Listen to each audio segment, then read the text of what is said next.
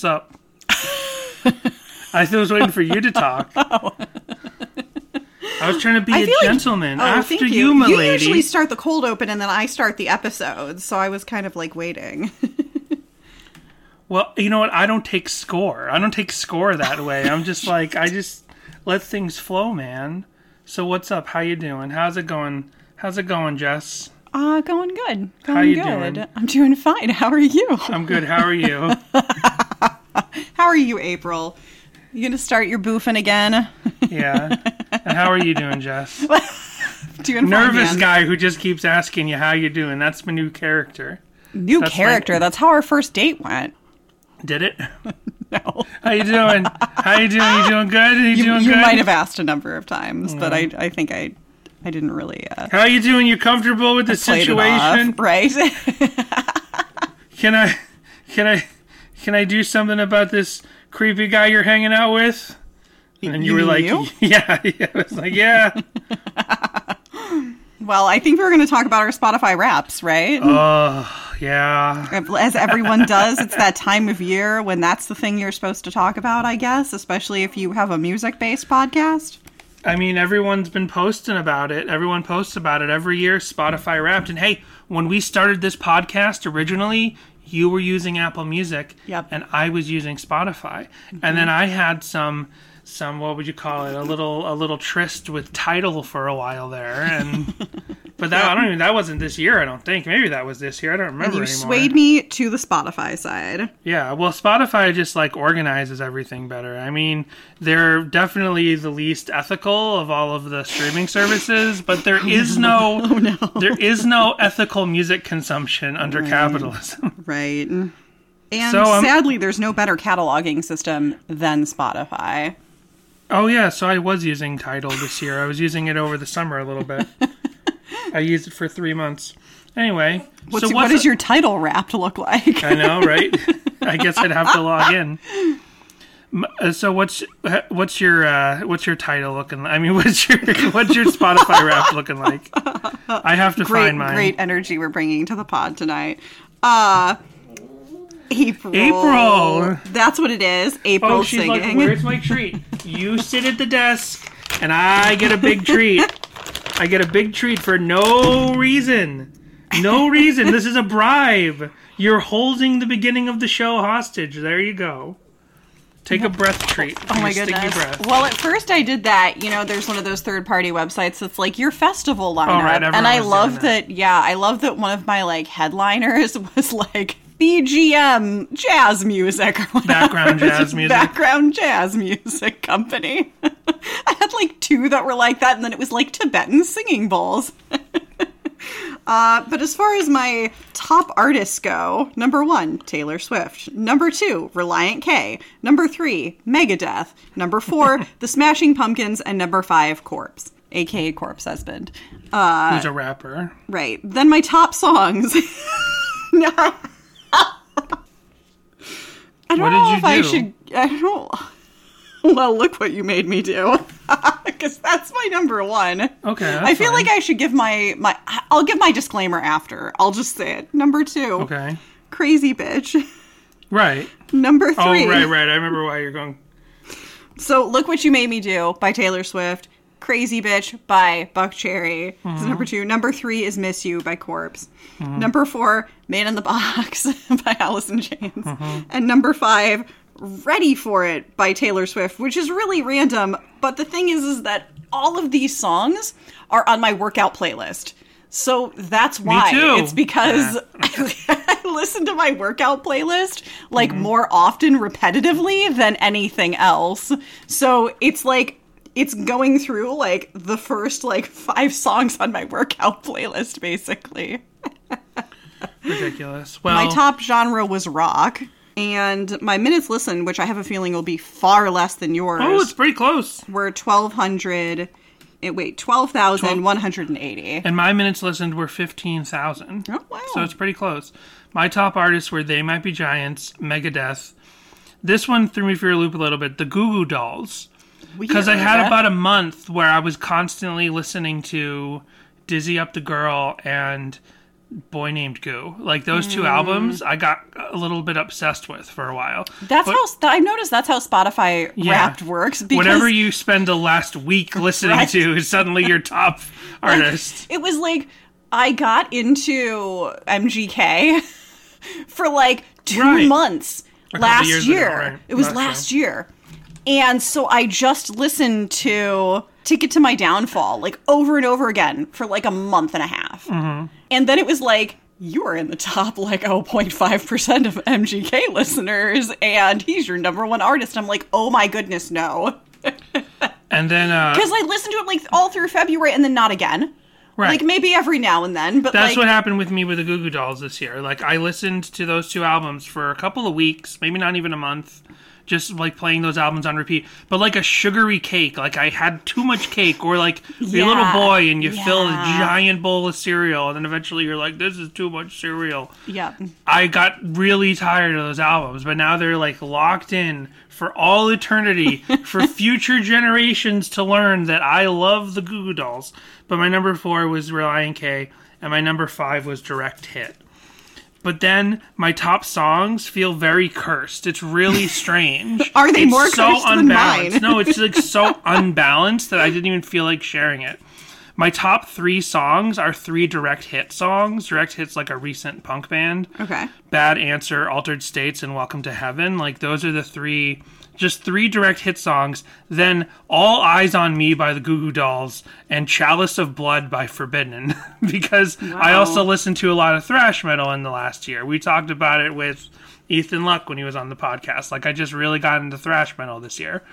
So Chalice of Blood by Forget Forbidden was a song that I really liked. I listened to that a bunch, and it just feels like like yeah, I was obsessed with these things for a little bit, but maybe I just happened to listen to them a lot more than other things. It's like my Spotify top songs feels totally like unbalanced, so I didn't even bother sharing it.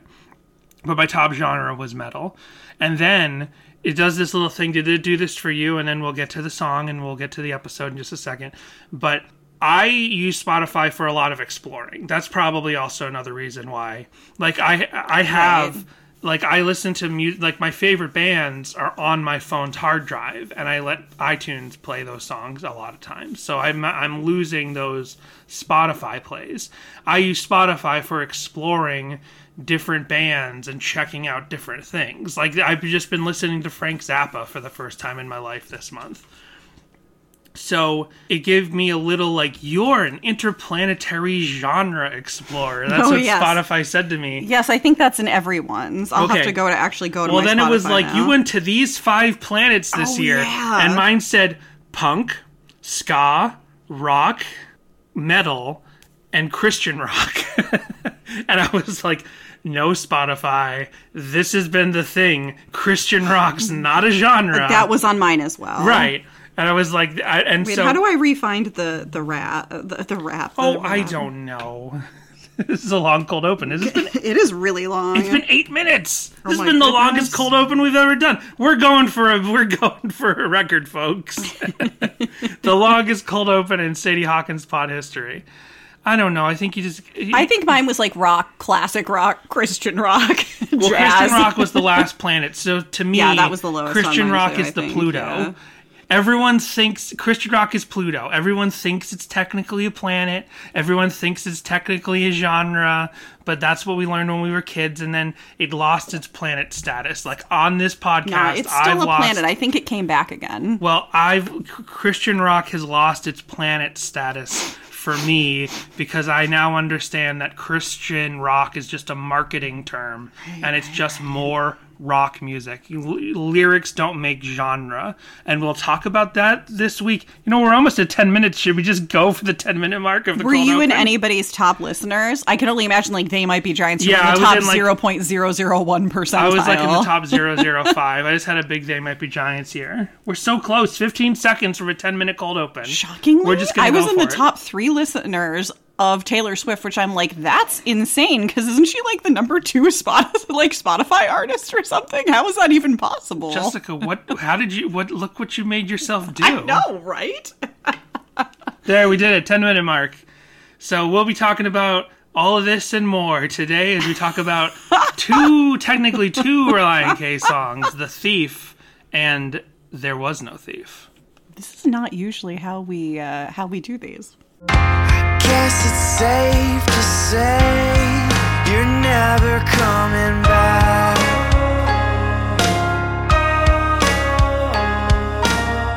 Hello, everyone, and welcome to Sadie Hawkins Pod again. Do, should do, do can you? I really welcome you after ten minutes. I guess it was quite rude of me not to do so sooner. You know, we've done a lot of different kind of fun things for the cold open. I was just excited to have a 10 minute bit to open the show. that was exciting. Just said It wasn't much of a bit, but whatever.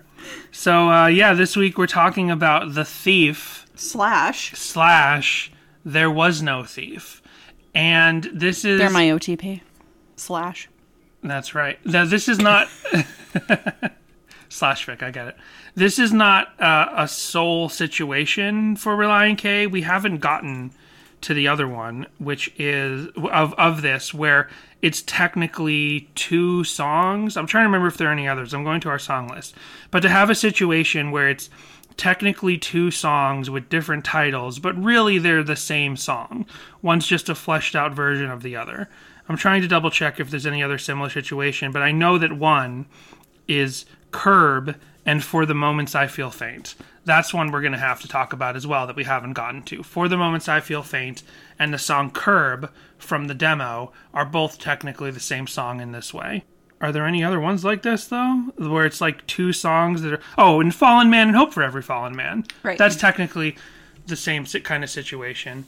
I wouldn't say like. I feel like once, like, I wouldn't say I wouldn't count like Jefferson Airplane or Up and Up because they're the demo versions. yeah, because they're like demos, acoustic versions of the same song, but to the very for there to be a very distinctive, specific line that the artist has drawn to say this is a new song built on the structure of the previous song. I feel like Fallen Man and Hope for Every Fallen Man kind of teeters on that. On yeah, that that's true. It's almost like the title change is just for the sake of it's not even brevity because the actual the more popular acoustic version, the more available acoustic version is the longer title.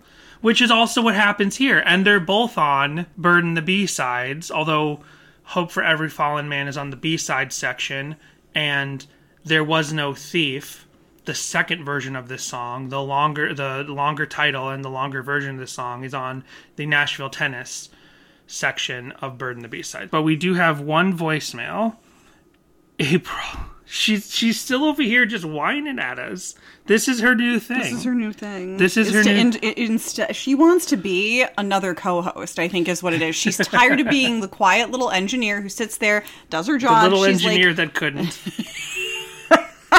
so true. now she just wants to be a part of the show. Now she just wants treats. She just wants treats and to go away. And she's like, "Why are you sitting at the table?" I think she just really wants us to go to bed. She's it's her new thing. She's like she's so thrown off because of daylight savings. She's like she wants her dinner and then she wants to go OUT and then she wants I'm spelling it because she's looking at me and then she She's been wants to go to OUT. bed. Here's a voicemail from Daniel. What's up, guys? It's Daniel. Uh, had some thoughts on um, silly shoes. Mostly just that um, one time I was at my cousin's house and he had some sort of music software, like uh, like music creation software.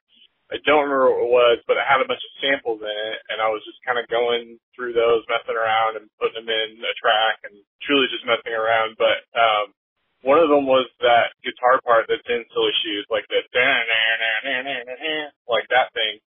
Um, and I was just like, whoa, why is that in there? Um, I guess I, until that moment, figured they had actually played that part.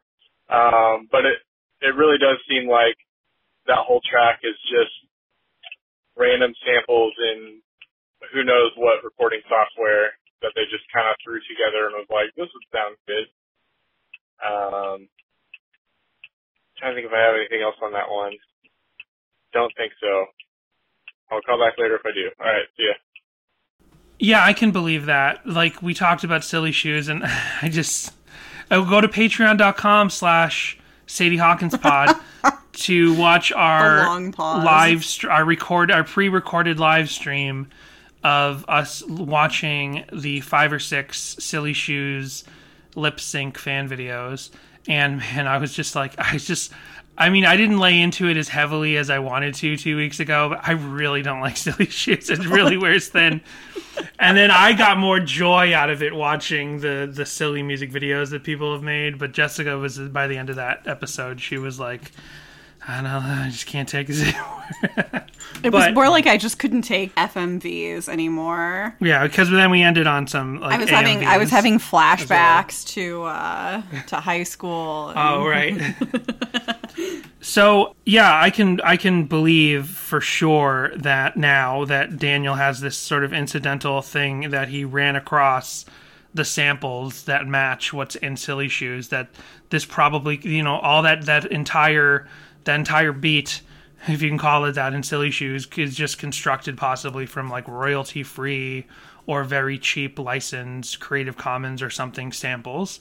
I completely believe it because one of my main problems with Silly Shoes was like, I'm like, okay, if you're gonna, re- I don't mean to rehash two weeks ago, but I'm gonna do it really quickly. If you're gonna write a purposely awful rap, you kind of need the the bed track, you need the beat to be a little bit better because have a bad beat, a really, really, really bad beat, and bad rap, it's just too much. And I compared it to the Five Iron Frenzy comedy rap, of which I realized later Five Iron Frenzy and related bands like Brave Saint Saturn have done a lot of like comedy rap. There's been like at least four Five Iron Frenzy extended universe uh, joke raps and they're all sonically better than Silly Shoes. And I believe that it would be constructed out of, um, as Daniel said, like royalty free sample stuff from some software because it seemed like such a joke. And I'm like, if they're part of Gotee Records, couldn't they get someone to like make a real good rap thing? But like, no, they were probably just messing around in downtime, came up with this awful rap, and they thought it was good enough to put on the album, which I don't agree, but clearly most people do agree it was worth putting on the album. There was also some, and it made me think of this thing, and I tried Googling this, but now it's kind of impossible to Google. I remember in the early 2010s, some rapper, some really popular hip hop artist that I don't remember who it was. I'm not even going to guess because it would just be me picking the name of a popular rapper, and I wouldn't actually know it's them. Got some little bit of like uh, negative attention because someone was trying to like out them as like look at this popular song that's on the radio. It's all made from garage band samples. I remember just seeing this headline at the time and then that artist's reaction was yeah. Like yeah that's exactly what we did. It doesn't matter. Like it's there for everyone to use so we put together this popular song. And i think that's i could not find who this article was because when you type in like accusations garage band sample hip hop all you get is how to make the best tracks in garage band for your hip hop project i could not find this. So it's like mostly especially because you know i spent years working for an entertainment before this new job like an entertainment advertising company. The shame of stock materials is silly. And i got into it with someone about the van weezer thing. Do you remember i talked about this a couple months ago? yes. because someone who clearly hate if they did clearly they hated Weezer. Like they were and I don't care for new Weezer but I don't hate them. But like getting mad because it turns out that the cover of Van Weezer is actually from like a free stock picture website like the lightning bolts and stuff Right. like that's why that's there those are made for people to put those things together and just because it's from freestock.com or whatever doesn't mean that Weezer actually gets it for free because usually in the fine print of those free stock things there's writing that says like if you're going to use this for a major corporate project you actually have to pay Yeah, a lot of sites actually have different tiers. Like if it's for personal use, if it's for, uh, I know with like YouTube stuff and like a lot of audio stuff, it's like for up to like your project with a million views, et cetera, Right. et cetera, et. It's different pay tiers. Right. But if Relient K just used samples out of some music making software, the the thing probably may have actually said like this is actually all completely free to use for any project. Oh, and then thanks to Jimmy Pod again for being on last week with Yes. for Anchorage. one thing I didn't think of, and it's just the only thing I from the whole long conversation we had about emo music was we never brought up scrams. We never brought up scrams, and I felt really, I felt bad for not bringing that up. But there's this whole new thing where like real emo and especially real screamo we didn't even talk about screamo in all our emo talk but like the actual whatever you 99% chance that when i say screamo whatever music you're thinking of is not actual genuine original screamo like even more so than emo screamo got completely destroyed by the concept of what it was uh, to the mainstream audiences so like that crowd that scene renamed their music Scrams. So real screamo music is now called Scrams because it got to a point where like, well, the mainstream has completely destroyed our word. Let's rename this genre. And I wish I'd brought that up, but I didn't. Or researched it more because I still didn't research it before even bringing it up now.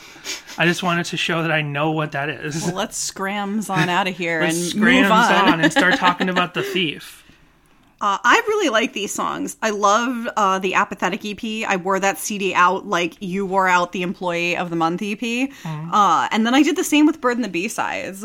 But yeah, Apathetic was a mainstay in my in my car six disc changer for like junior and senior year of high school.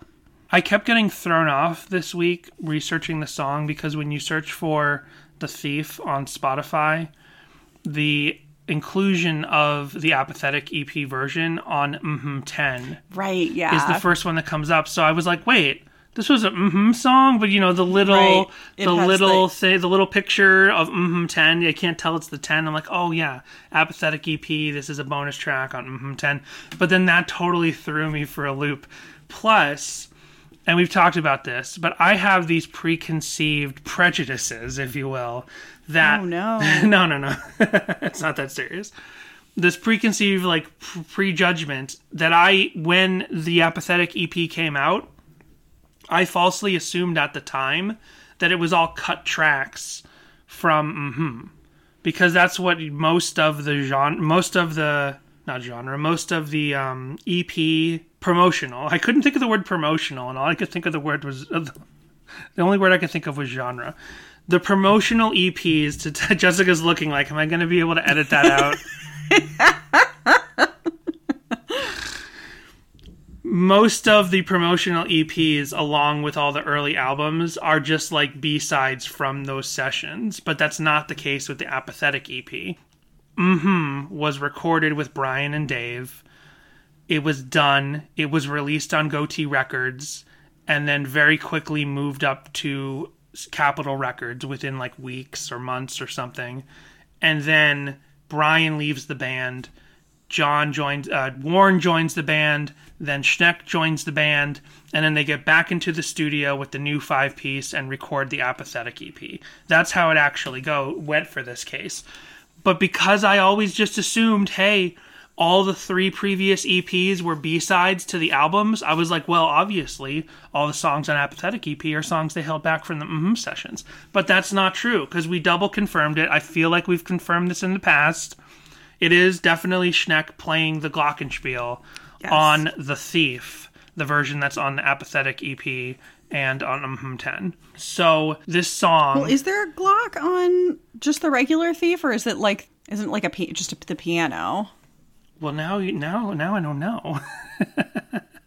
Because the Thief is like really pretty and short, and like a piano ballad that is fully developed and realized in the follow up of There Was No Thief. I definitely didn't listen. Guess Oh Oh! my goodness. April.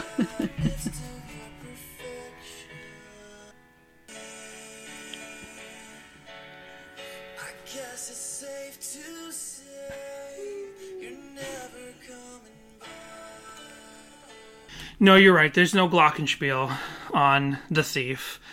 I definitely listened to The Thief less this week than I did listen to Right. There Was No Thief, which I think is true of most people. Now, yourself, you listened, you just said, like, you listened to both versions a ton. But yeah, I would say I have definitely heard There Was No Thief more. And Relient K seemingly never played. If you're going to consider them to be two different songs, Relient K seemingly never played The Thief, like post Apathetic EP being released, but pre Nashville Tennis EP being released, like they never played The Thief. Although Thiessen would constantly introduce it as The Thief. So around 2000, late maybe late 2007, all these videos I have where they start to play "There Was No Thief." Mm-hmm.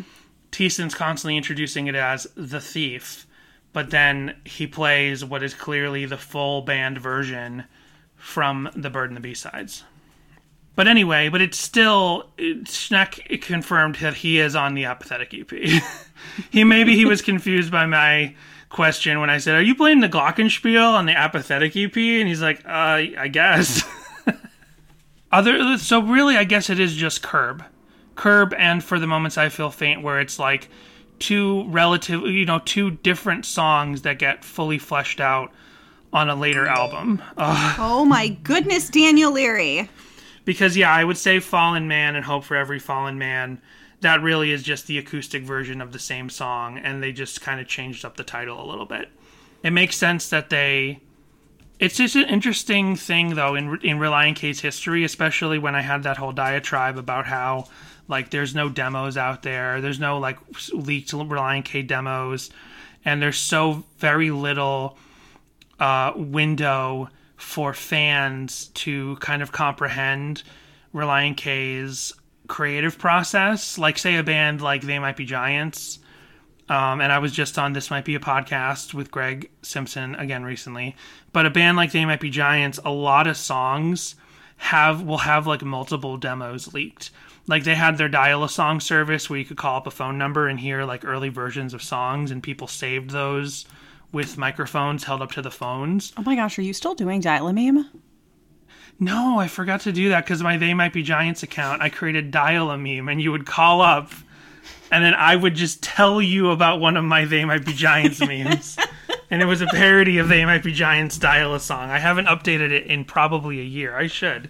You've reminded me. Next time I'll let everyone I'll update it and I'll remind people. These songs are interesting because they're like a part one and a part two because there's a callback in There Was No Thief. Oh, is there? To this song. Yeah, do you want to go through the lyrics of both songs? I guess so, but I just yeah, and that's interesting. I want to hear that because this is one of the very few situations where we get kind of a view at Relient K's process, like to actually hear what turns out to be an unfinished song, to hear a more fleshed out version of a song on an album from only three years later.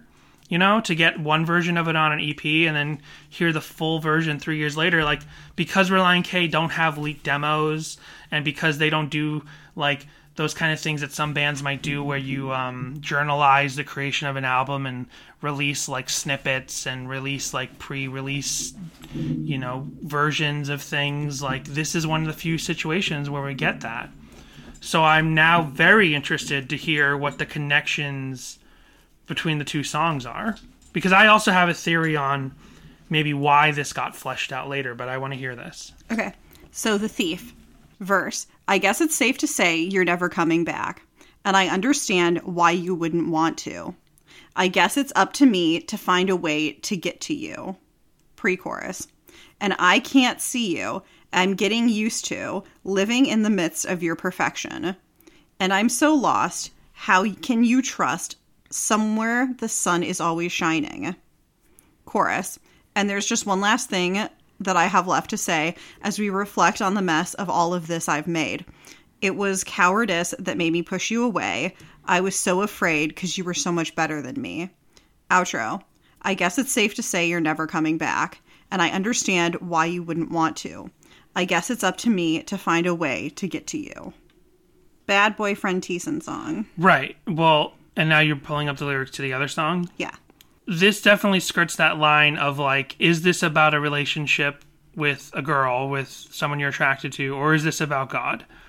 And it's the last line of the song that makes it pretty clearly to me not about a relationship with God, but uh, we'll talk about that more in a second. I mean, if you're like, I get, it's safe to say you're, you're never, never, coming, coming back. back, then that's not a relationship with God. Right. Everything else leading up to that because skirts- God never abandons you. Right.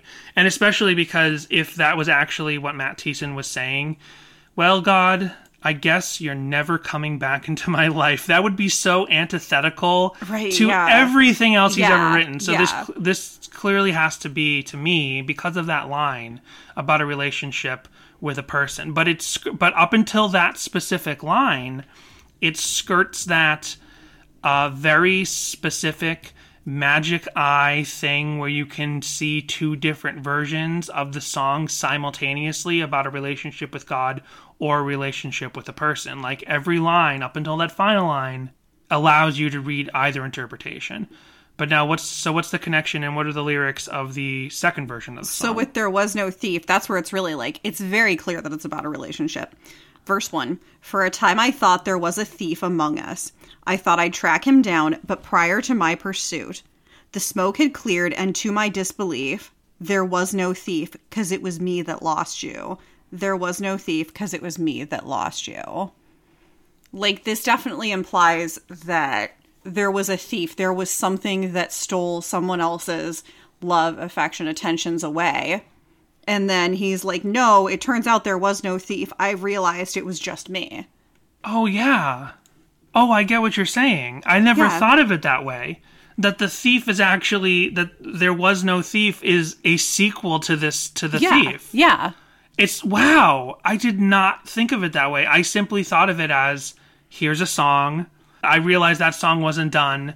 Oh good, it was only on an EP, so I can re-release it on technically No, it's like a follow up. So that's why I was like, it really, it, it kind of straddles that line of it's not a, it's not really a remake. It's almost like a sequel to a kind of demo. Right. Well, I have one. I, I, I'm wondering if anyone else out there knows of other situations like this.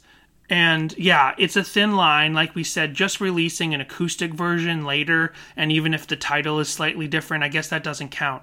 What we're looking for is one song that's released, and then the same band basically reworks the same song and retitles it, and it has whole different sections. I guess technically, Up and Up, the acoustic version and the rock version, there's a chorus. If, uh, there was a verse in the acoustic version that's not in the rock version, if you remember that. So that is slightly different. There's the only other situation I can think of this with any other band, and it's a band that doesn't feel like Relient K at all, is the ska band Catch Twenty Two. And it's a very similar situation where on an EP they had a song called To Be Continued. And it's only like a minute and a half or something. And then on a full length album a couple years later called Dinosaur Sounds, they re released the song like fully fleshed out into like three minutes. And I've completely forgotten the name of that version of the song.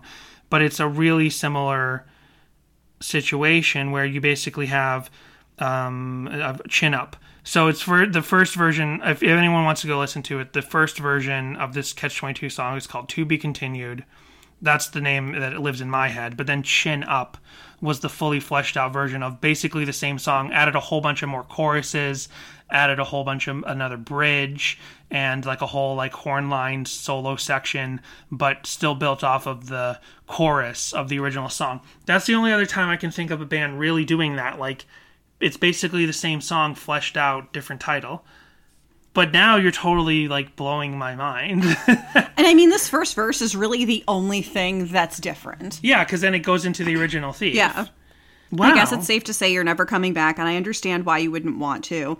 I guess it's up to me to find a way to get to you. Chorus. And there's just one last thing that I have left to say as we reflect on the mess of all of this I've made. It was cowardice that made me push you away. I was so afraid because you were so much better than me. Verse 2 And I can't see you getting used to living in the midst of your perfection. And I'm so lost. How can you trust somewhere the sun is always shining? chorus, and there's just one last thing I have left to say as we reflect on the mess of all of this I've made. It was cowardice that made me push you away. I was so afraid because you were so much better than me. Outro, I guess it's safe to say you're never coming back.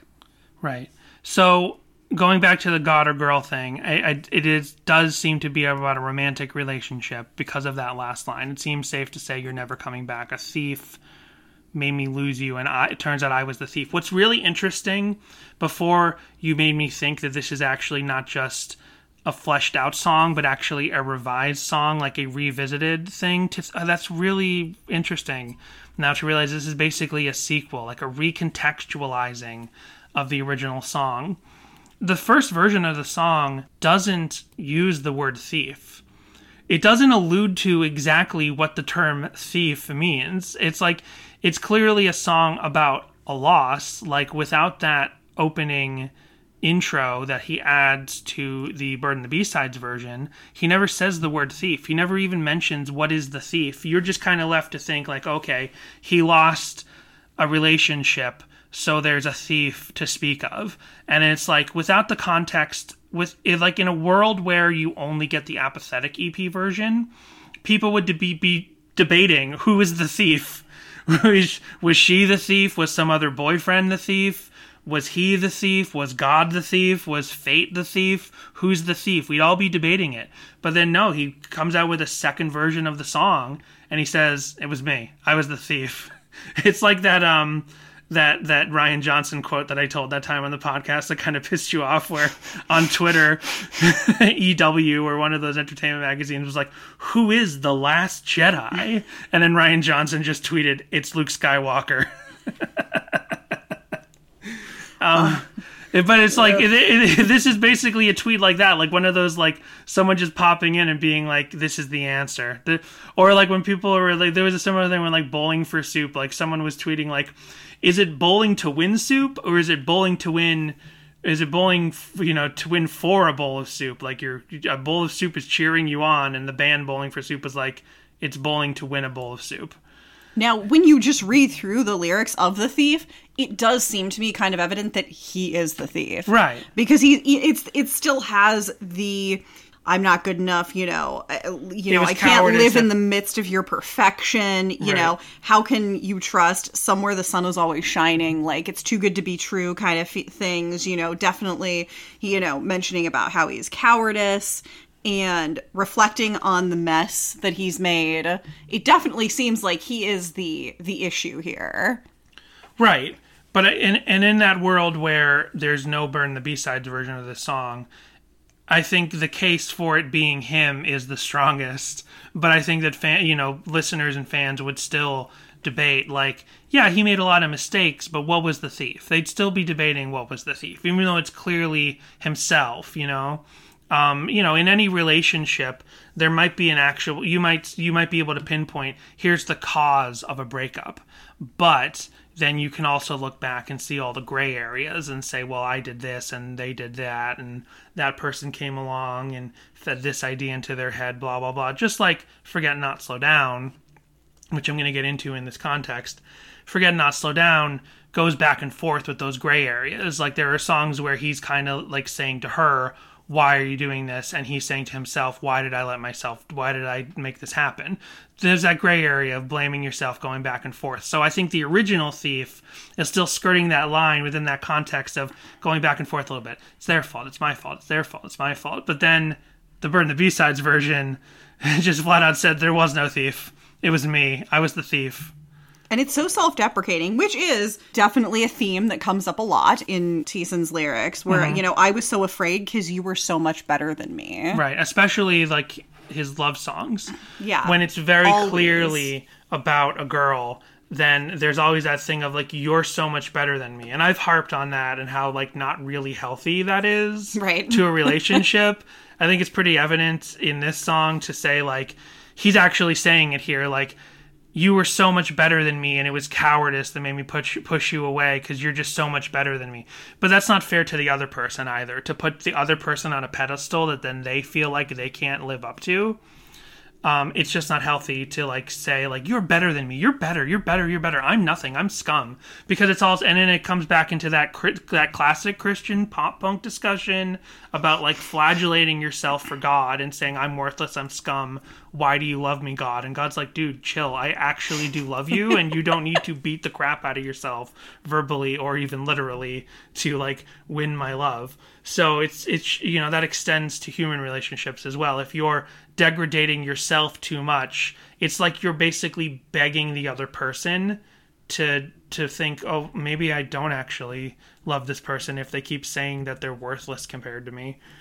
But thinking of the context of this song, and I mentioned "Forget Not, Slow Down," before you like made me think that this is actually a sequel, that these songs are actually in a series, not just a revi- not just a revision, but actually part one and part two. Um, something I did think was that I think that basically. I mean, that's just my own personal theory, though. that makes a lot of sense to say at a time that I thought there was a thief among us, and he wrote a previous song about the thief. and then the second song is called There Was No Thief. Like, to me, that sounds like a series and not just simply the same song revised. One thing that I always thought, because of the timeline of these songs and these releases, that I found very interesting is that basically I think the thief is about one relationship with a girl, and I think that there was no thief is recontextualized for a different relationship that was falling apart at the time. oh, interesting. And when you think about the albums that were released right after each of these songs, mm-hmm. right? Apathetic EP. What's the next song? Uh, I can't think of the name of it. Five Score is the name of the album. What's the second song off of Five Score after the little silly opening? Come right out and say it. So, Apathetic EP, singing a song about I'm in a relationship and I'm pushing you away and I'm losing you. The next album, the first song is called Come Right Out and Say It. Who that song is about is definitively canonically said to be about his girl his his his his girlfriend Catherine. We know for a fact there are lots of songs that fans can be like, "Oh, this song might be about her. This song might be about the famous ex. This song might be about the famous ex." But there's only a handful that are confirmed to definitively be about her. I feel like the timing here that the apathetic ep comes out in 2005 and then this song and then come right out and say it comes out in 2007 i feel like the timing and the fact that they were in a relationship and that relationship ended right around the time between you know around apathetic ep up to come right they were definitely broken up by then. I think the thief if it was influenced by a relationship it was probably re- influenced by catherine. But then we have talked about then this song gets revised and expanded and possibly sequelized on the Nashville Tennis EP and I've talked about how I it's my theory based on very strong circumstantial evidence that the Nashville Tennis EP songs the songs written by Thiessen on there are basically prequel songs to Forget Not Slow Down and I'm going to rehash this for the 10th time on the podcast. But we know that basically Relient K wasn't really ready to record new material for like a full length album, but they were contractually obligated to release something in 2008 that was half new. So that's why they recorded new songs for the Nashville Tennis EP, and then they built out the second half of the CD with B sides. So in that context, when we fig- and we were definitely told this by Schneck, like Bird and the B sides as we know it wouldn't necessarily exist in the world if it wasn't for a contractual obligation that they had to record new material in 2008. So when you think about the timing and how uh, Shannon and Matt Thiessen were basically like on the outs around that time, and then just a year later he writes Forget Not Slow Down, I realized that a bunch of like the like where do we go from here and songs like that are about that same relationship. They're basically prequel songs to the situation of Forget Not Slow Down. And in another world, in another dimension, in another dimension where the Nashville Tennessee EP doesn't exist, there's no contractual obligation. So I think some of the songs from the Nashville Tennessee EP end up on Forget Not Slow Down, or at least on a Forget Not Slow Down deluxe edition. I think Where Do We Go From Here and possibly even There Was No Thief end up on Forget Not Slow Down. So it's been my theory that The Thief is about Catherine, and then it's recontextualized a couple years later that There Was No Thief is about Shannon. I mean, that's interesting. That's an interesting way to look at it. I feel like it's probably just, you know, when you're going through breakups and stuff, you know, you kind of go back through and you you re-examine other relationships. So it could just be that he was going through a difficult time and sort of was re-examining his former relationship. Mm-hmm. And thought back through the thief and was like, let me just revisit this because now I'm sort of re examining that relationship and I realized there isn't a thief. It was Right. me Yeah. because of this other situation that happened where it again was me. Right. That's what I think. it's really interesting. I'm really, I don't know. I, I just, I, I think it's fascinating to to have this situation in Relient K's discography, which I just don't think exists in this form again.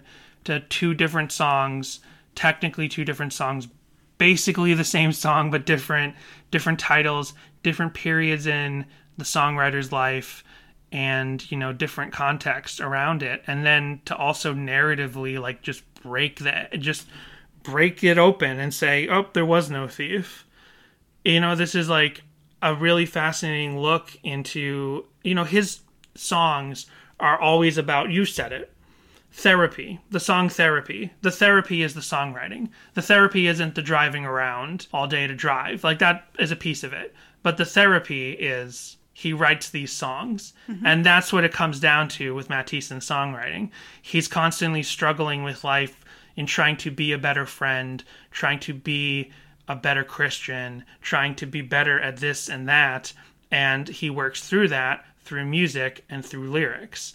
So in this one particular instance in their discography, and there could be in in Matt personal songbook, there could be way more examples of this, but this is the only real example we have in the canonical Relient K discography of looking at a specific one specific thought evolving. This this thief that he thinks of possibly in one relationship evolving and even if he's thinking back on the, that previous relationship or now he's thinking of in the context of another relationship seeing that one particular thought that same core emotion specifically evolving you know that one core memory just like we have memories that start to recontextualize and we have things that we deconstruct and i'm not just saying this in the christian sphere sphere and you know political ideas of that but like you have memories and you start to reconstruct and deconstruct and you start to rethink them. Like like oh that thing from my childhood i always thought of it this one way but now i'm starting to realize that maybe that actually led to this problem i'm having in life. Well here he's thinking of the thief and we're actually listening to him recontextualize and break down and rebuild that idea of the thief in real time through these two songs and that's just so fascinating and really interesting. And now it gives more credit to me for the apathetic EP version because, like I said, I never gave much credence to the apathetic EP version. Oh. and we'll go back to this. Sorry, are you, you look you look like Danny. You've spoken enough. We have to get to the Patreon break. But musically, we didn't talk about the changes musically. So yeah, the apathetic EP version is this very, you know, for lack of a better word, very Christian sounding Right. piano, simple praise sounding worship thing. But I think, you know, in this context, especially because that last line is the same in both versions, he's singing about a relationship with a person. You know, to say it was cowardice that made me push you away. Well, in the context of thinking this is about God, you could think that's about God because, yeah, like consistently people fall away from God, people backslide because of one of one of the things that might cause them to backslide or fall away from God is cowardice. Like I just I don't want to deal with this. I don't want to think about God. I don't want to I don't want to think about it. So I'm I'm pushing him away. I'm pushing God away. That's that's my cowardice doing that. And then also to think like he you're so much better than me. Like that is a constant thing in christian music and christian pop music and christian writing Even to in say Relient K's music. yeah to say god you're so amazing and perfect and beyond perfect. Like how can i live up to you? So it's cowardice that makes me push you away. But then that last line comes up and you know and i just feel like it can't be about your relationship with god but musically the apathetic ep version is almost misleading you with its christian with its church sounding instrumentation of that you know that very like the haunting harmonic the haunting harmonic vocals in the background almost like a choir a little bit kind of not choir like but just droning ah that sort of thing in the background with the simple church like piano. It's almost forcing you to accidentally think this is about god. But then there was no thief. Well now it's even more clear. There was no thief. I'm the one who lost you. And now it's like a it's like a coldplay-esque rock song. Without some of without a lot of the grandiose production of a Coldplay, but just like the the thundering rock like breakdown section. I don't know if that counts as a breakdown section, but when it's suddenly dun dun when it suddenly gets like that, but to kind of make it up into a big full dramatic slow rock song. It kind of also matches the tone because maybe in the context of these being sequels to each other, the thief is like sort of just like a you know just soft piano and some choir like melodies in the background. It's like oh I'm just wistful and I'm sad, but then by the time of there was no thief, like now you're trying to you're like what is wrong with my relationships and why is things why are things constantly falling apart? And then musically that kind of like that chaos that just feels like it's constantly like you're constantly struggling to maintain relationships it's kind of built up with this it, it that musical shift in the second version of the song also kind of makes sense to make it this thunderous coldplay-esque rock song does this make sense Sure. Sure, sure, Danny, shut up. No. I'm just excited to get to the deep dive and the YouTube section because I'm anticipating some really epic shipping videos this week. Oh, well, there's a couple. If there is not one for Supercorp from Kara's POV, I want my money back. Well, I'll get your money. Mm. Thank you so much for listening to Sadie Hawkins Pod. If you want to join the conversation, please contact us with thoughts on this episode, your corrections, and your Relient K memories at our voicemail line 402 95 Sadie, or send an email to sadiehawkinspod at gmail.com. You can also visit our socials. Instagram, Twitter, and TikTok are all at Sadie Hawkins Pod, where you can see the visuals we discuss on the podcast each week. You can also visit sadiehawkinspod.com for easy access to all these links, as well as our merch store for shirts, mugs, and stickers. And on Facebook, search for Sadie Hawkins Group to discuss our show and Relient K. It's admin by Danny, so honestly, you can probably post almost anything there. We also want to thank our patrons at patreon.com slash Sadie Hawkins Pod, who include Samantha, Matthew, Bjorn, Emily, Isaac, Kendall, Joshua, Daniel, Jay, Joel, Connor, Michael, Samantha, Jimmy Eat Pod, This Might Be a Podcast, Tucker, and Brady. Join our Patreon now for two monthly bonus episodes. Unlock dozens of existing bonus apps, including is for Karaoke songs, every chapter of the complex infrastructure known as the Female Mind Book, stickers, guitar picks, and a special Patreon exclusive shirt when you have donated a lifetime contribution of $60. Whether you join the Patreon or not, we appreciate that you have a lot of choices for podcasts out there in the world. So it's nice that you chose us. Thanks. By the way, Jess, mm-hmm. you sus. What? You sus. Out of the two of us, you're the most sus. Why? I think there's someone among us. I think there's an imposter among us, and I think it's you. I think you're sus. Have you been playing Among Us? No, but he oh. mentions Among Us in this song, oh. and we got to mention it for all the kids listening. Oh, wow. I'm a total Gen Z. I'm a Gen Z. Danny, Among Us Ally. is so over. What So last year. Among Us? Yeah. No, I think people are still talking about Among Us. I think it might come up on the YouTube videos this week. oh, oh boy. But he so strongly says Among Us. Uh-huh. And so I'm like, I was expecting way more Among Us stuff. Maybe I didn't check TikTok. I didn't check TikTok where all my people live.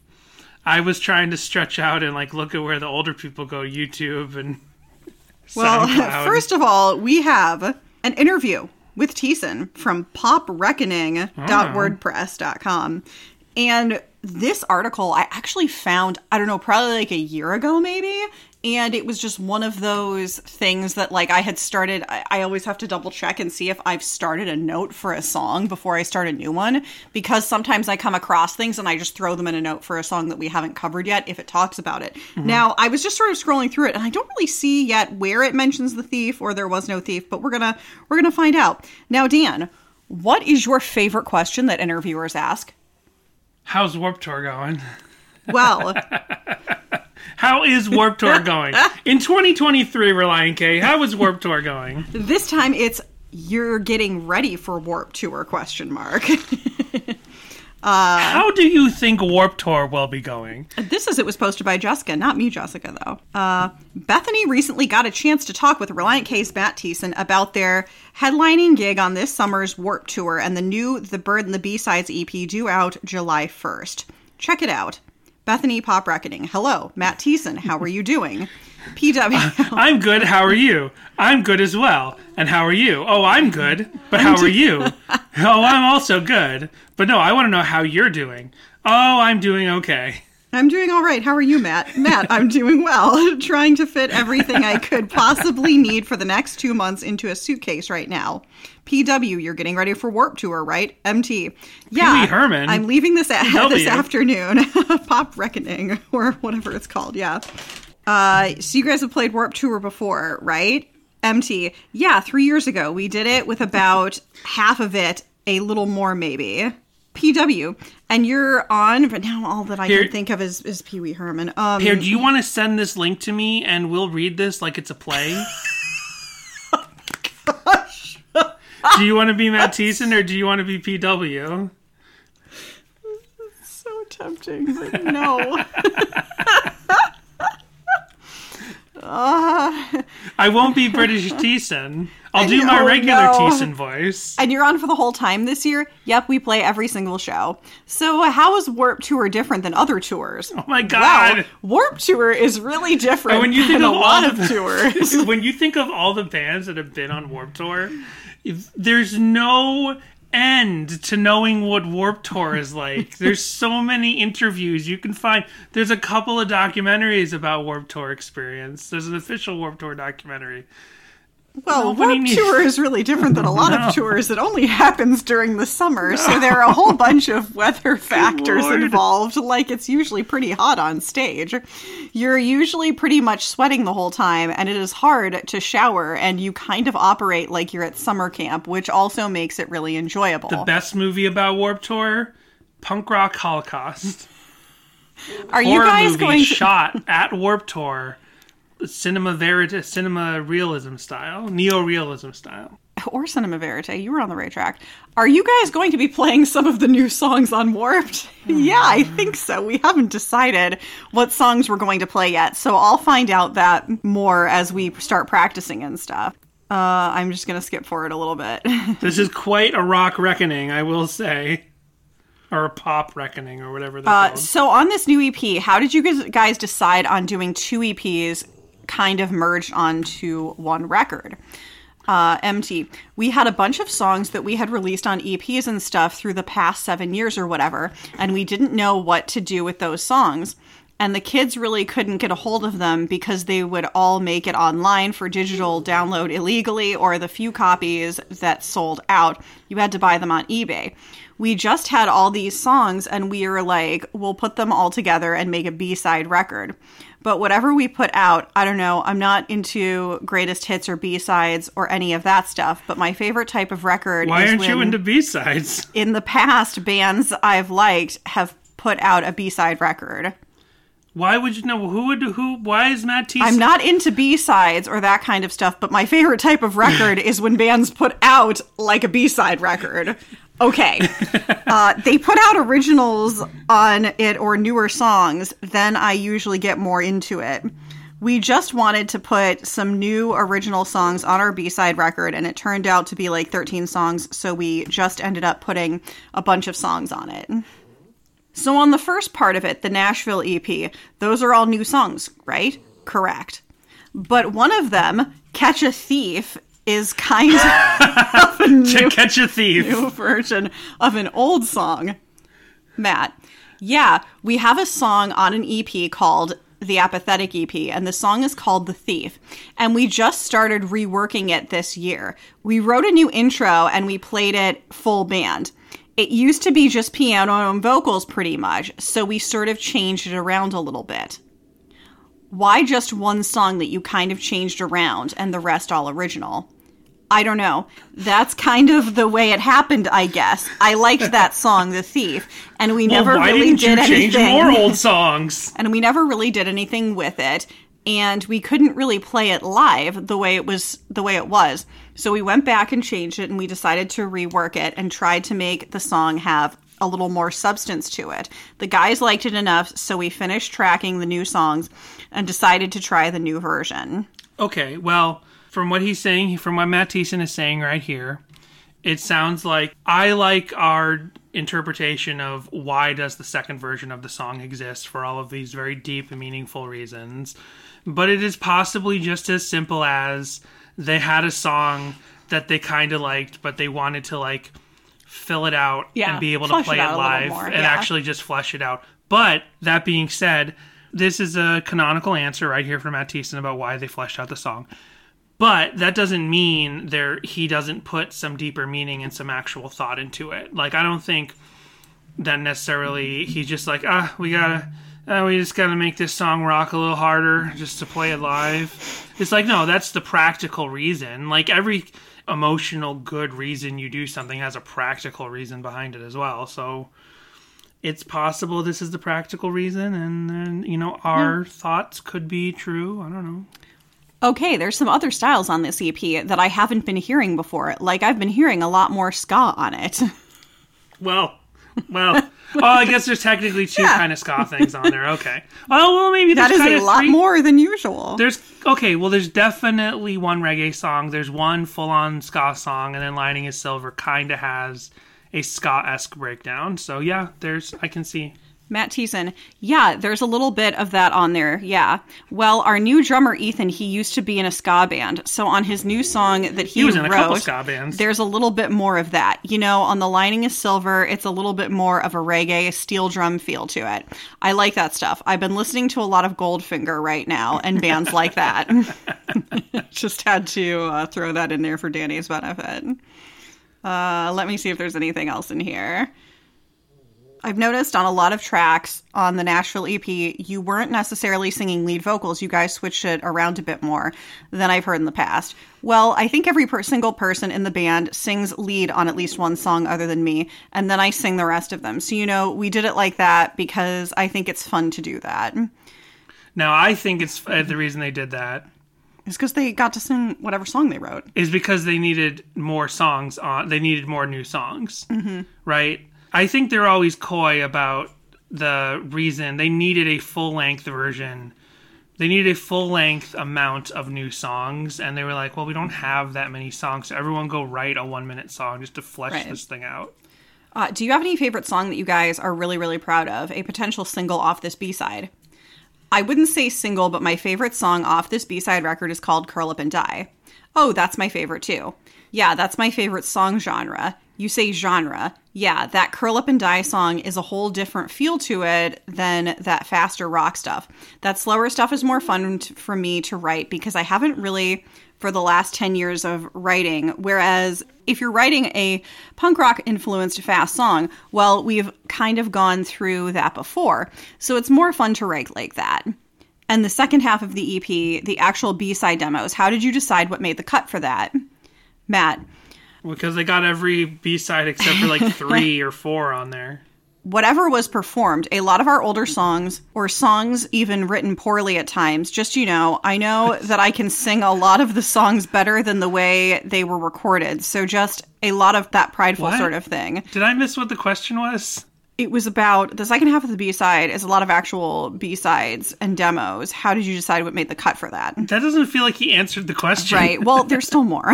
Are they already in the Warped Tour hot sun frying their brains? So, no, they're getting ready. Uh, right. So, just a lot of prideful sort of thing. You look back at your old stuff and you say, oh man, I wish I would have done that better. You just have to pick the B- best B sides. So, he's saying he's George Lucasing it, I guess.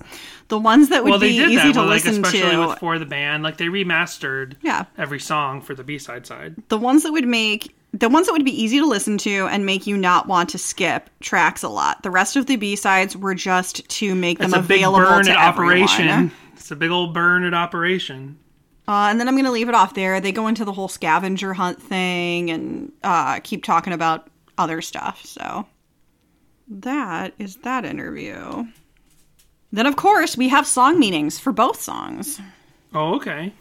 So, uh, one, there could be a thief. and the second one, the song meaning is there was no thief. Oh my gosh, this one's a really long diatribe. I don't know if I can go into the first comment on the bat. On the, uh, I guess I'll try. Okay, I'm trying to speed read here. General comment uh, on the thief from Brian82 on November 11th, 2005. Stop. I'm gonna get you. I'm gonna get you. I took to interpreting this song as being a R slash ship that failed for one reason or another, but he knows that there is still something, a connection, and is willing to show that he can be with them in time. And that a hiccup in the road is no more than just a speed hump, and more oh. so a learning curve. Well, I guess this person's from wherever in the country they say speed hump instead of speed bump. I'm not sure if the title's meaning the thief. Perhaps, I'm not sure if the title's meaning the thief. Perhaps suggesting metaphorically that something he valued was taken and now has to live without it. See, yeah, that would have been a mystery to people at the time that the apathetic EP came out. And do what is something the about it. Because he's not mentioned in the specific song. Yeah. In the first line, I guess it's safe to say you're never coming back. He realizes that because of circumstance, the R slash ship cannot continue. Is that like Reddit slash ship posts? I don't understand. Cannot continue because of the. I realized that it sounded like I said something that I didn't. I said ship S H I P. Um, we don't need to believe that. I'm still trying to get this dog. cannot continue because of this barrier. He can see where she is coming from. The next line, I guess it's up to me to find a way to get to you. He won't dwell on what has happened, and it's not like they must change everything for them. But I feel that he has to be more positive in this situation because they know their self worth and importance of this, and the importance of this. And I can't see you, get you getting now. used to living in the midst of your perfection. Yada yada yada. Oh, she knows I'm trying to get her. this verse gives me the whole impression that they have parted and moved away from each other, but yet at the same time getting used to the situation. Playing with the dog during the podcast. This has never happened. This is possibly the best way to go through song meanings, though. and I can't see getting used to. Oh my golly, we're just really breaking this down here. That's great. But then you could also read that the people involved are not on the same page, and for some reason he feels he is lost because he doesn't believe it was always the case, being one step behind this girl who he loves and thinks the world of. He feels that he has lost his best friend in that process and feels alone. Being in love with that person, it's given to obviously sharing things with them. I'm not entirely sure on the how can you trust if he is asking if he can trust himself or if she can trust him right now or whether he is asking her if she can trust him or can she continue to trust him. Either way, trust is important in an R slash ship. Without that just not- relationship, I guess they is just what they're don't like oh my the word gosh! relationship? Apparently, I only just put that together. I was so confused. Without that, what are you to believe? Now I assume that r slash ship on Reddit is probably about Right. like ships, Yeah.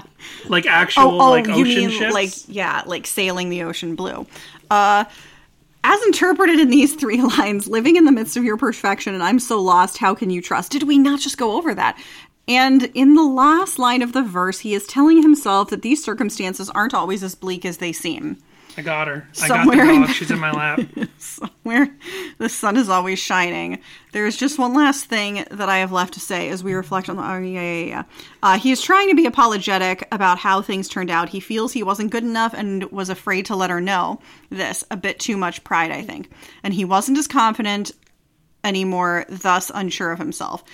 The way he handled it, he makes it out to be his fault that tore them apart.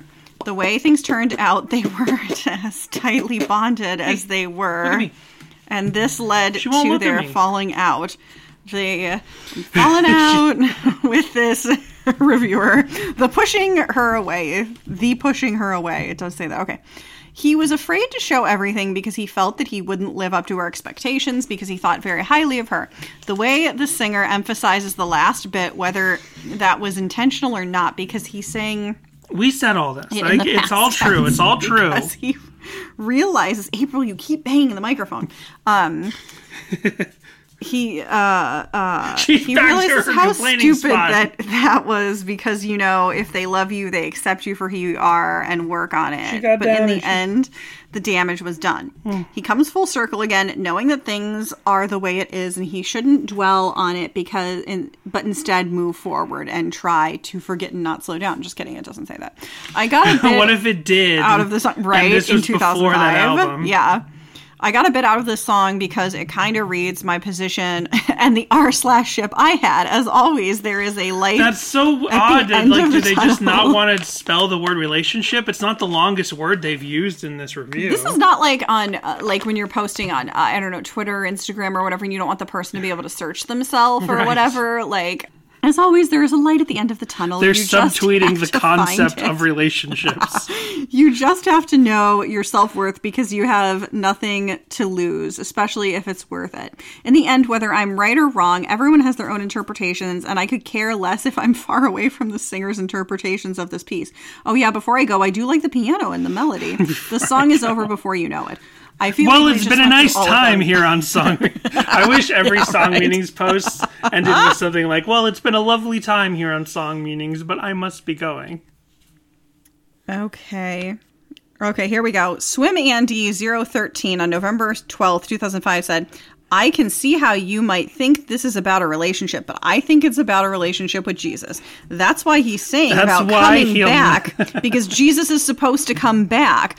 Well, then why does he say, I guess it's safe to say you're never coming back? Right, I was about to say.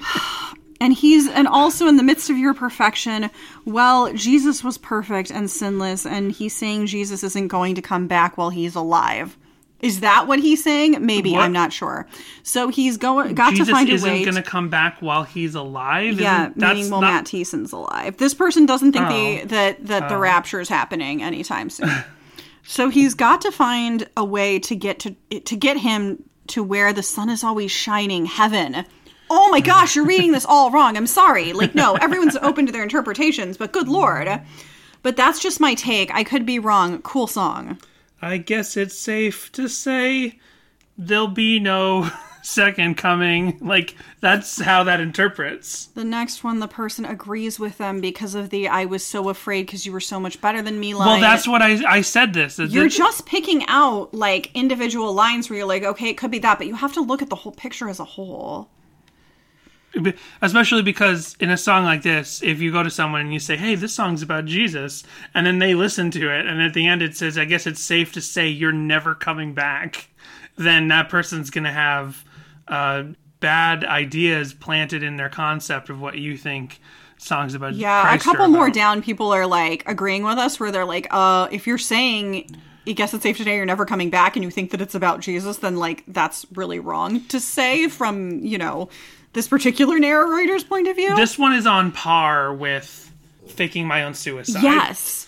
because I've never gotten over, especially because faking my own suicide. We did that episode three years ago, and it just floored me to think that anyone could could do the spiritual gymnastics to think that faking my own suicide is a metaphor for the death and resurrection of Christ, because that is like you because that is like spitting in the face of everything that Christ actually did for you.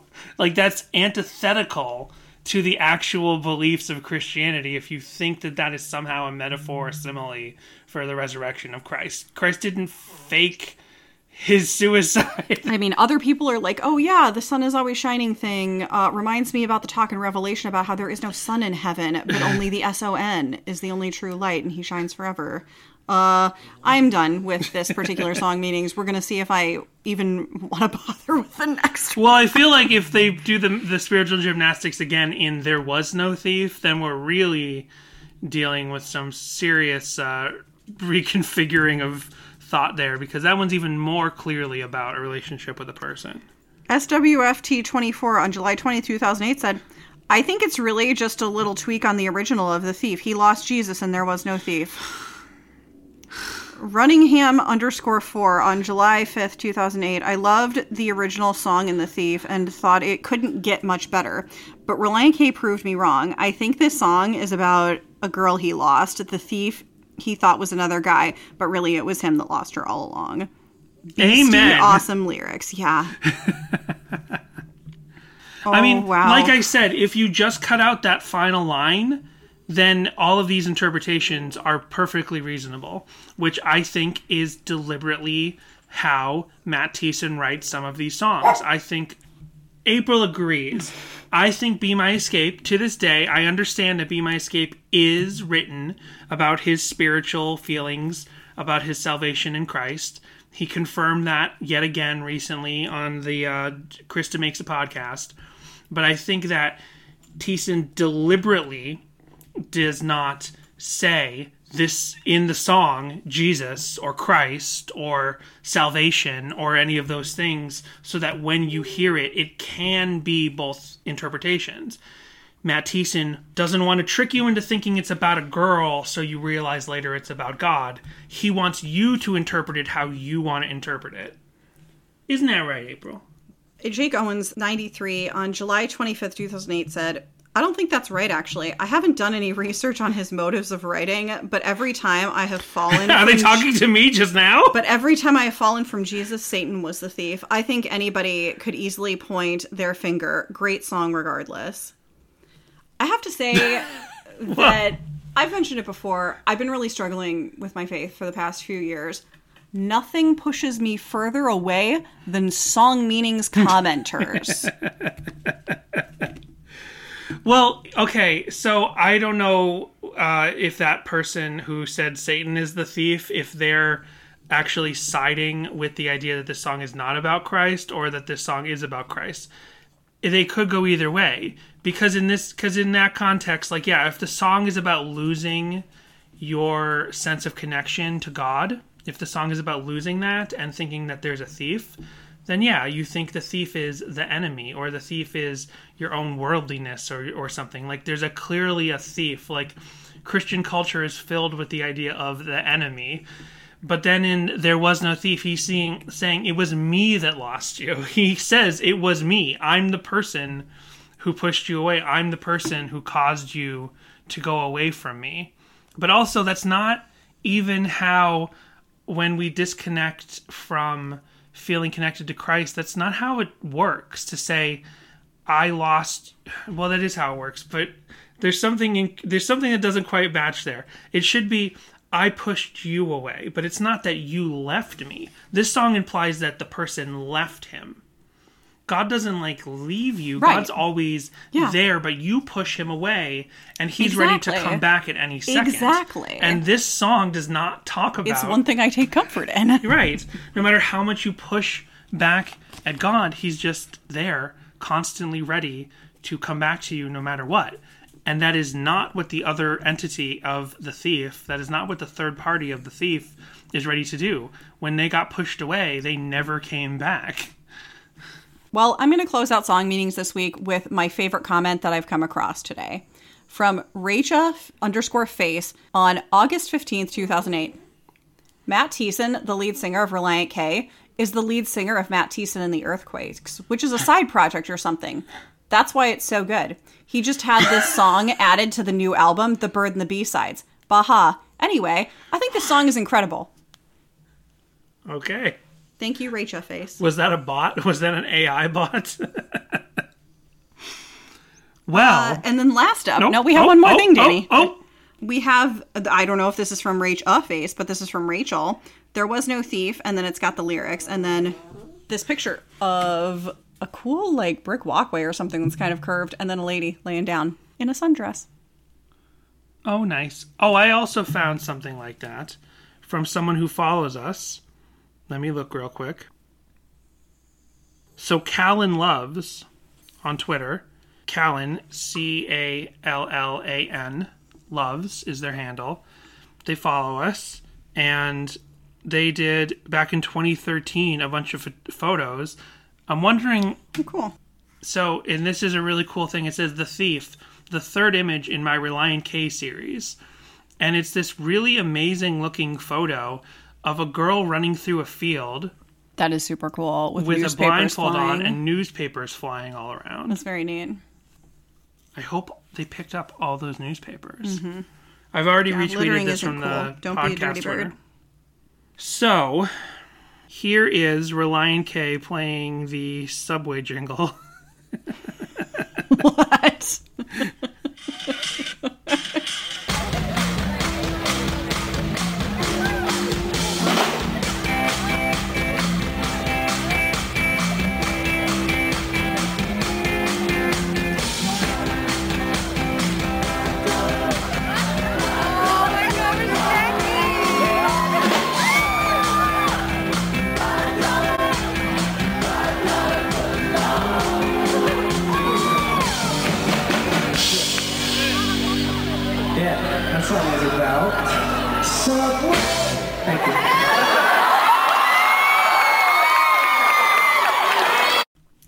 This is uploaded by S. Cara. Wait, let's. Do, I'll just spell this. S C A R R A S C O 4. Spell out the username so you can go look it up on YouTube easier.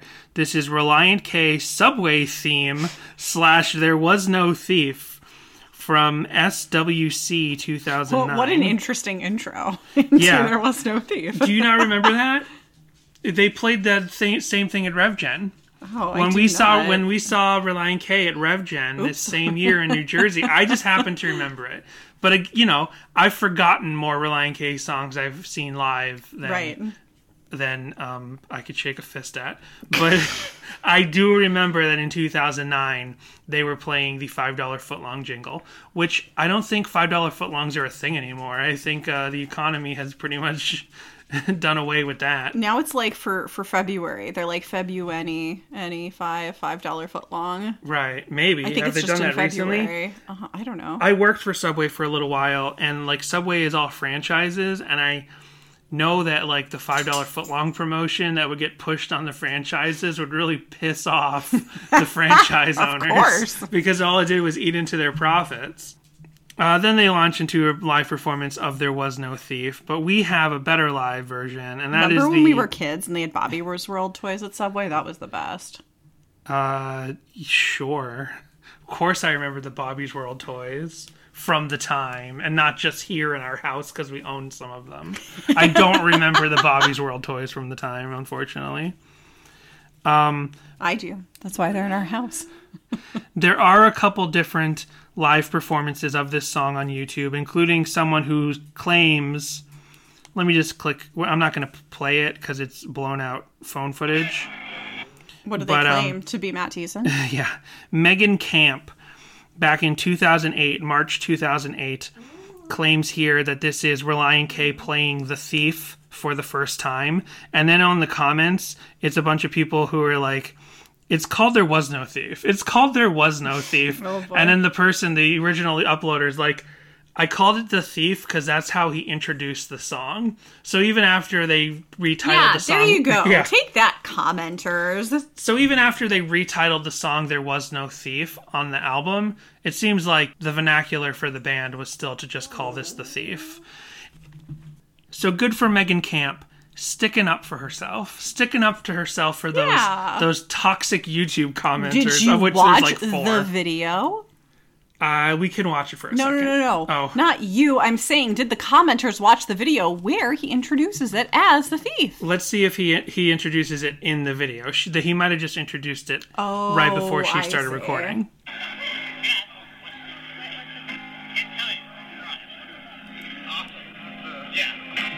No, he didn't introduce Oh it well, in the then video. I, I then it's that's not the fault of the commenters. Yeah. They didn't know that. Well, it's just funny to think, you know, Apologies for attacking the YouTube commenters. I mentioned this way earlier in the episode, but you know, they never did play the song The Thief live, apparently. Mm-hmm. They only ever played There Was No Thief. And I guess it just kind of makes sense. They introduced it as The Thief, but if you never like saw Relient K perform this song early or you only knew There Was No Thief, maybe you never heard the original Apathetic EP version, you would kind of always know this song as There Was No Thief. So speaking of RevGen, here is and the actual. I was actually building up to the live album. I just forgot. Oh my gosh, that's right. We didn't even talk about the live album. no, I was setting it up here, and I think like twice now. I was about to say, "Here's the live album version," and then we got sidetracked by something else. So why watch a bunch of YouTube video? This is what I was saying. why watch a bunch of YouTube videos from 2008, 2009 that are all blown out and you know Relient K is rocking, but they won't sound great when there's technically this song on the live album, and this is from the time of 2009 with John and John and Ethan in the band. This isn't. This is not from the 2016 section of the album, of the live album. Here it is. There was no thief live at Rocketown 2009 from the Relient K live album.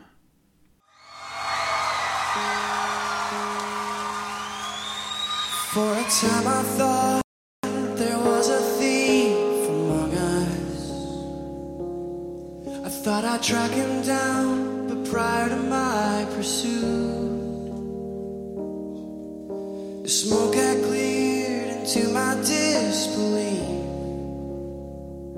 There was no thief, cause it was me that lost you. There was no thief, cause it was me that lost you. I guess it's safe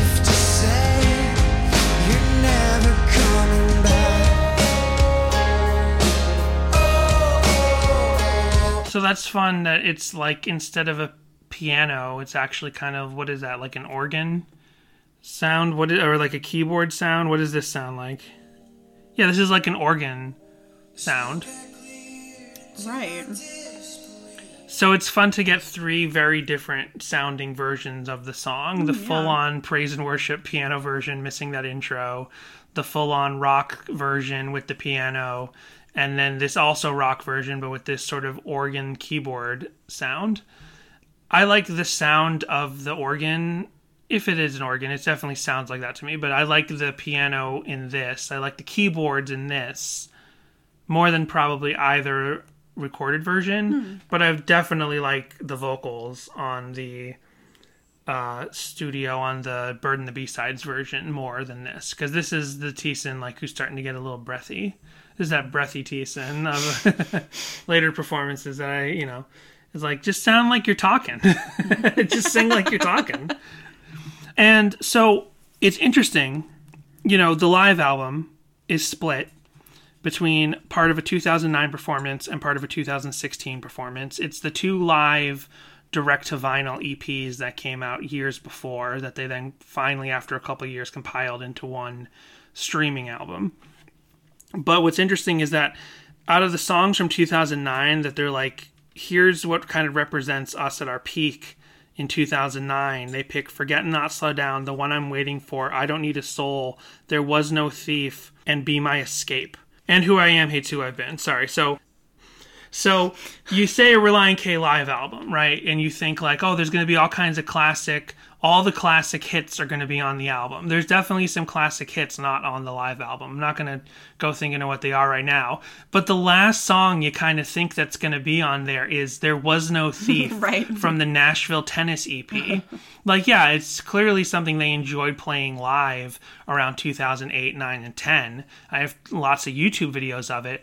But to think that this is something that they're going to perform, record the entire show, and then pick one, two, three, four, five, six songs out of that performance to say, this is peak us performing in 2009, like canonized in our live album that's split between 2009 and 2016 there was no thief like that's just an unexpected song to be in that selection along with forget and not slow down the one i'm waiting for i don't need a soul be my escape and who i am hates who i've been Right. these are all massive relient k songs and then there was no thief is thrown in there I just wanted to bring it down for a minute. I guess so, but I feel like there's other big Relient K songs that they could have used to like bring it down for that section. Why are you ragging on this song, Dan? I am not ragging on this song. I'm saying that this live album kind of like lifts up this song to a status that you wouldn't think of for a song off of the Nashville Tennis EP, which is their like makeshift B-side collection that has a bunch of new songs on it.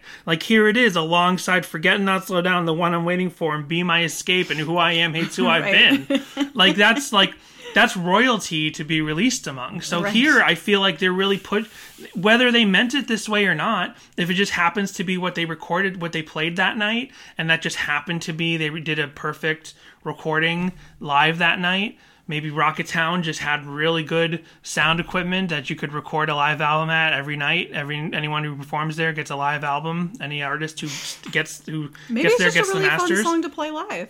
Maybe it is, but that just like 2009 this performance is from. That's Forget Not Slow Down tour time. And they're keeping the thief in there, which to me just makes me think even more that this thematically fits in with the error of Forget and Not Slow Down. That this is a kind of loss this is a tangential Forget and Not Slow Down song. This is a piece of the Forget and Not Slow Down puzzle. Well, here's a bad Nightcore. Enough of that. Let's listen to some really bad Nightcore.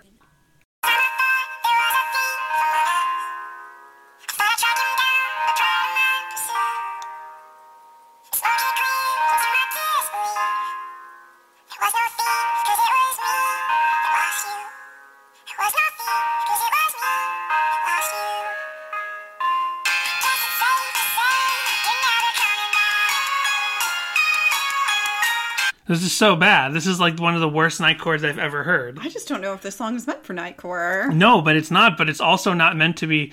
Nightcore is not meant to be made through some really bad. Like, how did they make this? Like, it sounds so tinny and worn out. It sounds really, really bad.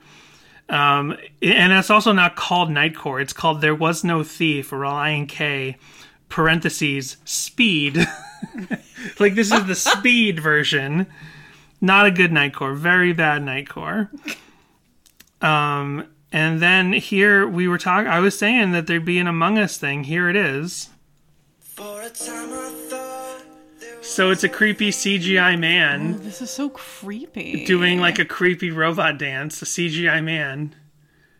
And that's got- it. It's it's eight seconds long. It's just a creepy CGI What man. What does this have to do with Among Us? And then one of the Among Us characters pops in Oh, creepily behind the guy, like he's about to get him. He's gonna get him. Interesting. The Among Us guys are always trying to kill you. He's got a gun. He's got a gun pointed at him. The Among Us guy. That's uploaded by Muzak. Muzak, uh, ten months ago with 14 views, and I'm giving it a thumbs up right now. There's a Lost AMV.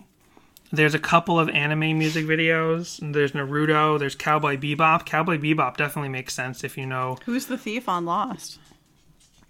Uh, it's it's about uh Christian Shephard. That's his name, right? No, that's the dad's name.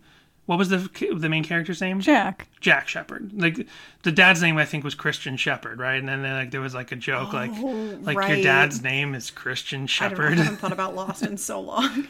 Jack Shephard. It's just a Jack appreciation music I video. see. Especially like when he gets off the island. Spoiler warning for Right, Lost, and especially like how Ugh, lost is it he even is. though? Oh, it's kind of a shipping video. They're showing her with uh, the wasp. Her. They're Kate. showing Kate and Jack together. Kate and Jack together. Twelve years ago, this is uploaded by I remember we talked about on here before how there was like an article of like the best Christian representations on TV, and they're like Kate from Lost. And I'm like, when did she say she's a Christian on that show? When she kills the I guy don't think they've shown and her runs praying away. or anything. Like, I don't understand. Here's the only real shipping video I found. This is Jess and Rory. Oh, Gilmore nice! Girls. I love it. Mm. That is one of my early ships. Heck yeah! Jess and Rory for the win. Maybe this year for Christmas, I'll edit you together a Super Corp Aw, thanks. AMV. Said so there was no thief. April just said, I'll help. Aw, thanks, April. I didn't say who that's by. That was edited by. Yeah, April's reminding me. That's by Scribble Dreamer. Scribble Dreamer 10 years ago. Nice. Uh, I don't remember what this is, but I just wrote, what? that's my only comment. Oh, yeah. Oh, what is this? It's some sort of CGI purple cat. purple cat With a dress. anthropomorphic character wearing a dress. No, they're nodding. It's like machinima.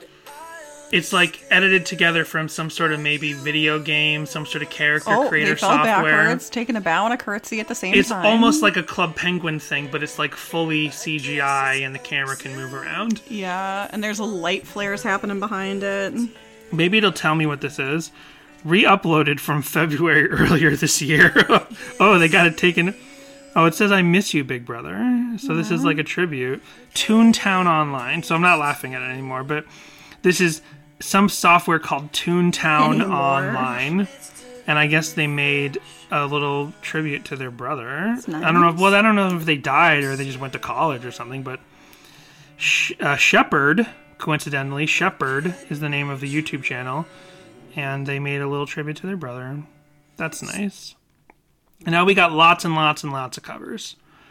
So here's the night we Oh, have You went a little out of order, so I was like Right. thinking we were done. Oh no, we got covers. Oh, I see. I wanted to end on covers because honestly, it feels like it's been a couple of weeks since we've done covers. Yeah, we because have not picked a had a lot, of songs. yeah. We just picked all of these like weird, silly, goofy, under the radar Right, songs right. recently that I haven't had a full selection of all kinds of different covers. So here's Arden C with a uke cover. It's been so long since we've just seen a regular old ukulele cover. After this commercial, because I still don't have YouTube oh, Premium. Oh, Danny. Google literally just charged me for it. Why do you not just I just hop need to. I just need to be logged in as you. That's what I need. I keep forgetting to do. Here it is. Here's Arden C's ukulele cover. Guess it's safe to say you're never coming back.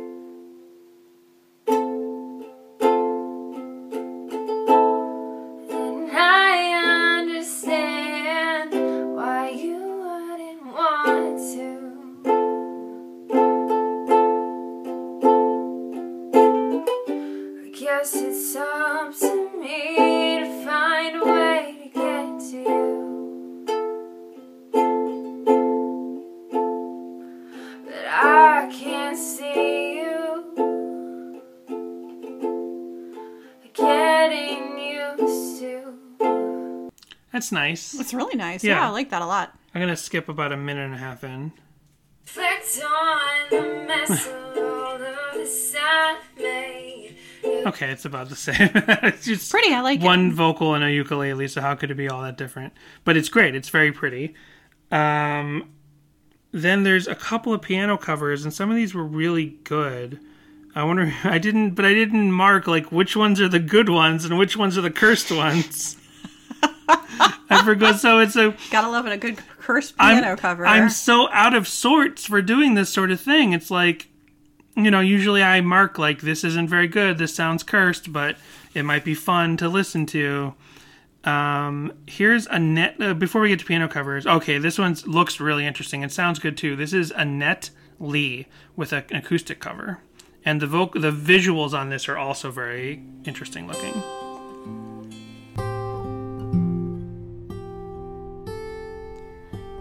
A time I thought there was a thief among us. I tried to track him down, but proud of my pursuit. The smoke I cleared into my disbelief. There was no thief, cause it was me that lost you. There was no thief, cause it was me They lost you.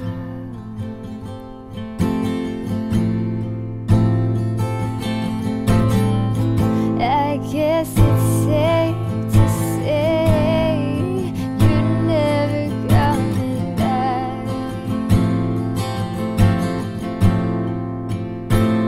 It's a bit torchy. It's a bit yeah, torch nice. song Uh, like. The production value looks great too. it looks it's a really good camera. This video is from nine years ago, and she Oh, is wow. basically in a black oblivion background, but with a really strong backlight on her hair, so she has that halo around her hair, yeah. and then a light in front of her so that she's lit up among this among this uh, black background. So I guess we'll end on one more. What's another good one? I don't. You didn't play a piano cover yet. Right, let's play the piano cover. Let's see if this Is one's it the good. Piano Dreamers? No, there's no piano dreamers. Hmm. There's lots of female covers as well. There's lots of uh, girls covering this song. Just notable. That same thing happened with Curl Up or Die. I remember lots of girls covering Curl up and die. Curl Up and Die. What did I say? Curl up curl or up die. or die. Curl up or die. Don't love it, leave it. Curl up or die. Good lord. Live free or curl up Oh and die. no. Live free or die or curl up. Uh, um, let's see.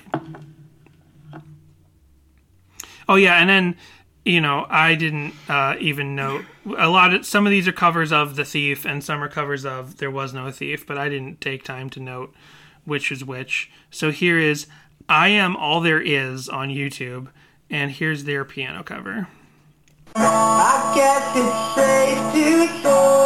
Okay, this one's a little cursed. This is super cursed. I don't even see it. I'm just listening to it like everyone else. And and this is a cover of the apathetic ep version but yeah the, the visuals are very cursed it's very yellow lighting very yellow yeah. color temperature uh, uh, just like plain walls the crackling sound. the crackling sound Yeah. 15 years ago it's a very old youtube video so let's power through this very cursed sounding although he's very talented but uh very cursed sounding recording You're never coming back.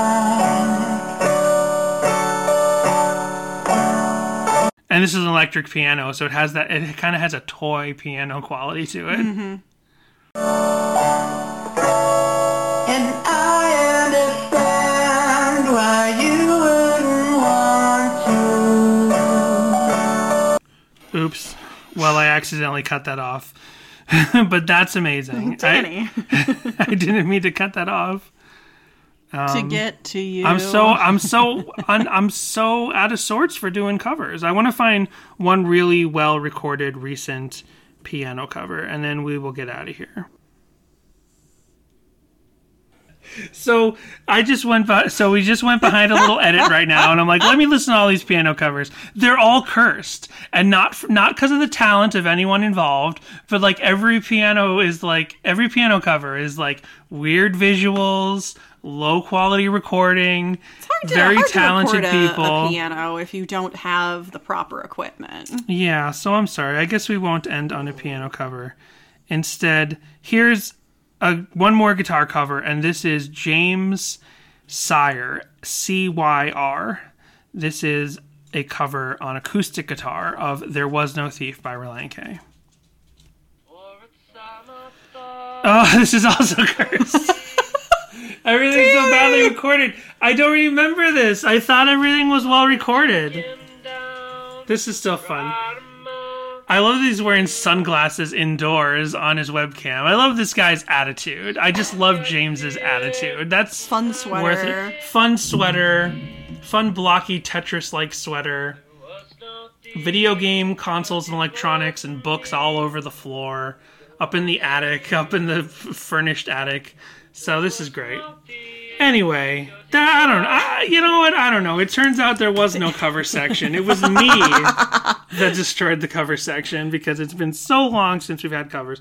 Well, we're getting into Christmas, and I'm sure there will be covers of the remaining Christmas songs that we have on our list. Woo.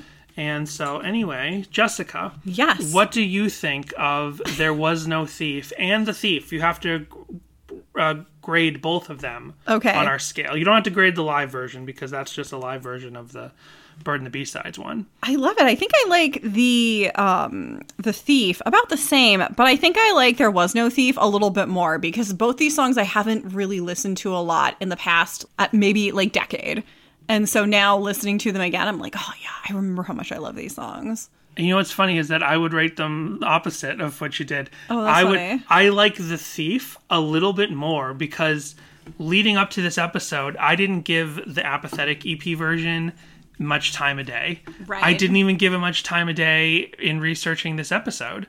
And then talking about it and thinking about the way in which it is a revision and how lyrically there's so much added that it actually boosts up in my mind just the ranking of the thief. And then I like There Was No Thief the same because I really like that song. And I guess technically I like it more, but really I like it the same. It's a top tier Relient K song to me on the Nashville Tennis Bird and the B sides uh, yeah. side of things. But Definitely. yeah, that's how I would rate those songs. So, Merry Christmas, everyone. We'll see right. you for our our two pods of Christmas. we only have two songs left, and then we'll pick something for the end of the year. But there you go, two pods of Christmas coming at you. What are those? Do you who out there remembers what two songs we have left? Oh, and I don't. I yeah, I don't I don't remember. We'll we'll figure it out. We'll just pick two songs and hope they're songs we didn't do before. Sounds like a plan. And whatever I was about to say, like oh, I just remembered. I'll bring that up next week. Oh, oh okay. Leave you if you remember. If I remember. Uh, thank you so much for listening. Any dog whisperers out there? Uh, g- give us some tips. Thanks.